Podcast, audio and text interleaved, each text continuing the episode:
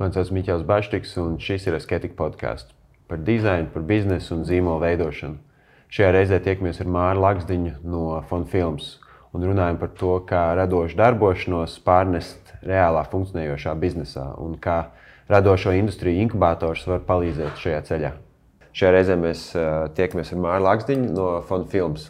Un, Māri, varbūt tu vari īsi pastāstīt, kas ir Fona Films ka mēs saprotam, no tā nosaukuma kaut kas par filmām, bet, bet kas ir tas, ko jūs darat un, un kādā biznesā jūs esat iekšā? Mēs tad arī esam kustīgu, kustīgu bilžu biznesā.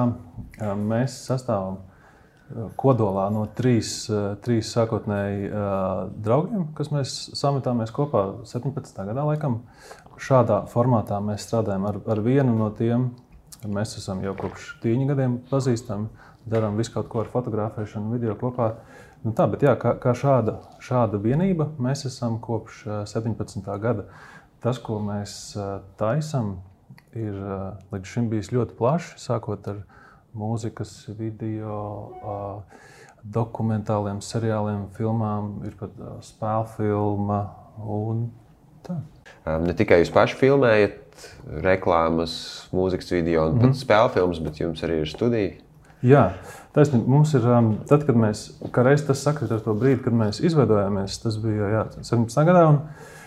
Bija tā, ka man draudzene, kas strādāja tur, kur mums šobrīd ir studija, joka pēc aizveda mūs uz, uh, uz, uz, uz pilnīgi pamestām remonta darbnīcas telpām lielām un teica, nu, mašķi, jūs studiju gribiet. Un mēs tā kā nosmējāmies, un ka forši mums būtu studija pašiem savu.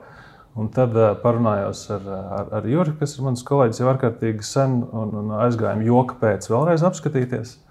Uh, un tad uh, nosmējāmies, ka te mums varētu būt studija divi. Tad uh, uzrunājām mūsu trešo biedru, ar kuru mums, mēs arī sametāmies kopā un uztaisījām uh, fonu filmas. Un trijotā aizgājām joka pēc apskatīties. Un tā mēs tur tagad esam. Pastāstiet, tas ir tāds standarta praksa, kad filmu studijai, kur pati filmē. Viņiem arī ir sava studija. Kā, es, es zinu, ka film, filmu studijas pat bieži nodala, vai viņi filmē reklāmas vai filmas. Bet jūs darāt ne tikai šīs abas lietas, bet arī pašiem savu studiju. Mm -hmm. Vai tas ir tāds standarta modelis, vai tas ir jūsu tāds hibrīds izveidots? Manuprāt, tas ir mūsu hibrīds. Jo man šķiet, ka Rīgā ir ļoti maz šā, vispār studiju, manuprāt.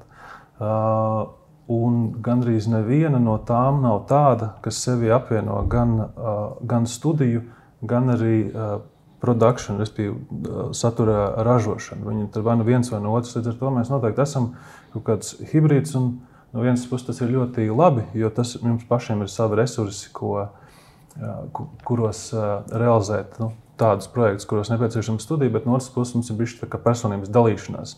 Kas tad ir, ko mēs darām? Vai mēs esam studija, vai mēs esam produkcijas. Tas mums arī jādisciplinē.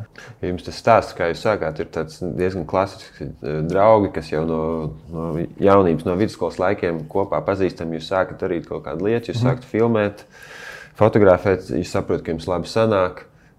Kurā brīdī tu kopā ar, ar partneriem saproti, ka šis no tādas vienkārši radošas darbošanās, kur mēs filmējam draugiem, paziņām un, un vecāku draugiem, ka tas var kļūt par biznesu, kur jūs varat kādam izrakstīt rēķinu. Kāds par to labprāt samaksā, pastāstīs pēc tam tālāk citam. Vai tu atceries to brīdi, kad, kad jūs sapratāt, ka okay, nevis mēs iesim strādāt pie kāda, mm -hmm. kur mums maksās uh, algu, un mēs vienkārši filmēsim vai režisēsim, bet ka jūs varat izveidot kaut kādu savu, savu studiju. Um, precīzu brīdi es, es nepateikšu, tā, ka man liekas, ka neviens no mums neka, nekad nav strādājis pie kāda. Man tā šķiet, ne, Jānis laikam ir strādājis pie kāda, bet uh, mēs ar uh, Juri vienmēr esam strādājuši šādā formā, vai nu kā freelancer, vai nu kā nelielā um, apvienībā. Skaidrs, ka, tas, skaidrs, ka tas progress notika tā lēnām, bet jā, tas, tas lielākais solis uh, bija tajā brīdī, kad mēs uztaisījām uh, fonu filmas uh, ar Juri. Jo, uh, Nu, Mēs līdz tam strādājam tur mazos birojiņos, tur dzīvoklīšos, tur, tur un tur mums ir miljonus biroju bijuši dažādās vietās Rīgā. Tad mēs paņemam milzīgas telpas, no kurām mēs varam aizpildīt 15%, eh, un pārējais ir studija un vēl darba telpas. Mums ir, nu, mēs esam spiesti šo tagad uztvert kā kaut ko lielāku. Līdz ar to mūsu gadījumā tas sakrita eh, gan ar tām telpām un infrastruktūru, gan arī ar, ar, ar, ar pašu vēlmi darīt kaut ko nopietnāku.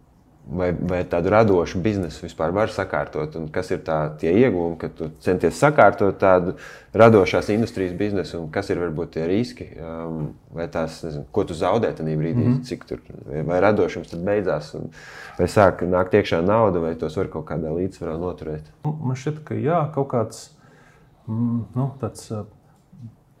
Bezatbildīgs, labā nozīmē, radošums, kas nozīmē, nu, arī, ko es, ko es vēlos, to es daru.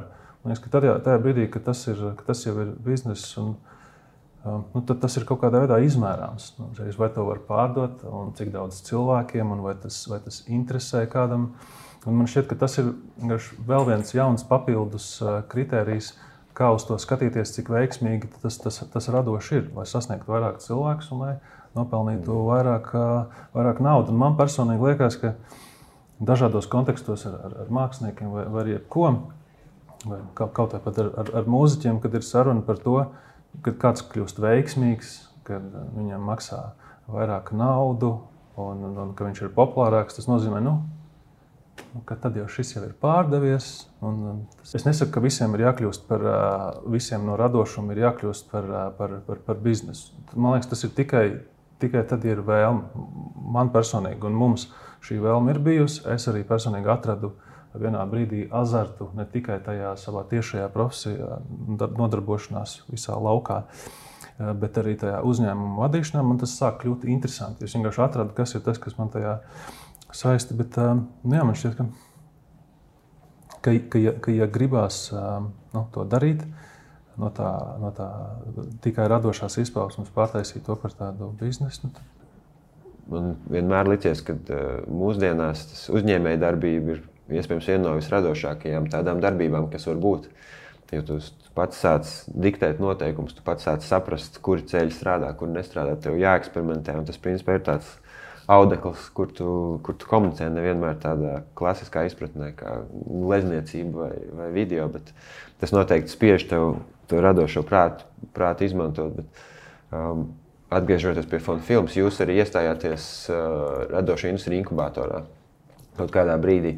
Vai tu vari pastāstīt vai, par to punktu, kad jūs sapratāt, ka okay, mēs tagad, mums ir ambīcija augt, iet tālāk, to radošumu kaut kādā veidā strukturēt. Mm -hmm.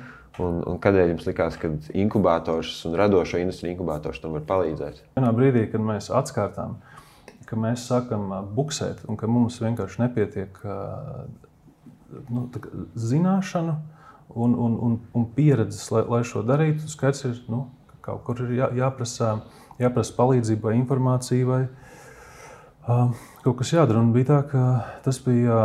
Mēs bijām jau ar uzņēmumu sasnieguši tik lielu vecumu, ka mēs bijām jau tuvu tam uh, trīs gadu slieksnim. Un, un man, šķiet, man šķiet, ja es nekļūdos, ka uh, inkubatorā var iestāties ja es meloju, tad uzlieciet kaut kādu grafiku virsū, ka es meloju. Ka, ka var iestāties līdz kamēr uzņēmums ir trīs gadus vecs. Jā. Un mēs bijām tuvu tam trīs gadu slieksnim, un mēs sapratām, nu, ka vai darām un, un mēģinām dabūt no tā ārā nu, to, ko mēs varam. Un kā, kā, kā mums ies, tā mums ies. Ja tu vari nedaudz ieskicēt, kā jūs, kāda ir jūsu tā ikdiena, kā jūs sistematizējat vai struktūrējat to radošo darbu savā, savā uzņēmumā, savā studijā? Um, tātad mēs esam trīs kas ir galīgi dažādi. Bet, eh, bet mūsu, kā, mūsu vieno, tas, ka, nu, kā jau teicu, ka mums visiem gribās darīt kaut ko labāku, lielāku, tas nemainās. Vēl, vien, vēl viena lieta, par ko mēs esam absolūti konkrēti vienojušies, ka mēs gribam, eh, lai mēs paši radām savus, eh, savu saturu un savas lietas. Bet viss pārējais mums savā starpā diezgan būtiski atšķirās. Un tas nozīmē, to, ka mums ir daudz jāstrīdās, par to, kā ko darīt, kādas izvēles pieņemt, kam veltīt uzmanību. Un tas, ko mēs sākotnēji nedarījām, mēs nesadalījām konkrēti, kādas ir katra atbildības. Tas nozīmē, ka viss notiek tādā demokrātiskā veidā. Pirms jums gribās kaut ko darīt, tad satiekās, izrunā, un tad vai darām šo vai nedaram. Un tas vienkārši ir garš un ilgs process, un tas ir par pilnīgi visiem lēmumiem. Bet tagad mēs esam nonākuši līdz tam, jā, nu, ka mēs um, Mani kolēģi uh, uzticās man, ka man ir pietiekami liels uh, azarts un vēlme un atdeve, lai, lai vadītu uzņēmumu. Es tagad uh, pārņemu uh, šo stafeti, un savukārt uh, viņi piedalās uh, visos pārējos procesos, kas ir satura radīšana, arī ar savu um, kā, viedokli uh, par visu, jo kas ir interesanti. Ņemot vērā to, ka mēs esam tik uh, atšķirīgi. Uh, no vienas puses ir frustrējoši, nu, ka visiem nesakrīt domas, nav tā, ka visi satiekās un no pusvārdu saprotās. Bet no otras puses ir tā, ka bieži, bieži vien kāds no mums kaut ko izdomā, stāsta, ka vajag šo darīt, pārējie tur, mm, mm, tur strīdās, vienam ir jāpārliecina. Un tas kaut kā piespiež arī kritiskāk paskatīties uz pašu to savu, savu ideju. Un... Tu teici, ka tu esi tas, kurš to uzņēmumu daļu vairāk virza šobrīd, un tad arī visvairāk strādā ar inkubatoru. Kas ir tās lietas, kur tev inkubators ir palīdzējis? Pieņem, ka radošums ir tas, ko jūs paši tiekat labi galā. Un, ir, kas ir tās lietas, ko inkubators tev ir devis šajos gados?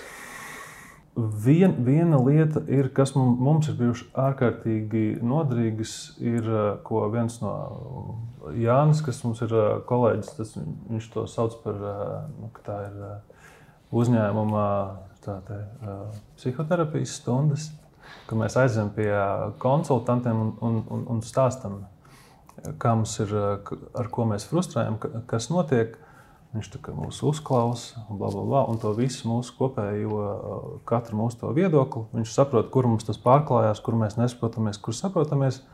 Un tiek dot kaut kādi um, konkrēti jau, jau, jau padomi vai vismaz uh, virzieni, ko darīt, kā to pārvērst kaut kādā rīcībā, kas ir tas, uh, kas mums ir nepieciešams. Un to mēs bieži izmantojam, tas mums ārkārtīgi palīdz. Ja, ja es tagad esmu tāds jauns, jaun, jaun radošs uzņēmuma veidotājs, un man ir ideja, um, kas būtu tāds nezinu, ceļvārds, kad tu teiktu, kurā brīdī vispār ir vērts apsvērt inkubatoru. Vai pavisam, kad man ir tikai ideja, vai jau es tā kā jūs jau esat kaut ko jau biznesa pārbaudījis, um, kam tu ieteiktu vispār inkubatoru kā tādu potenciālu palīdzību tam biznesa sākšanā?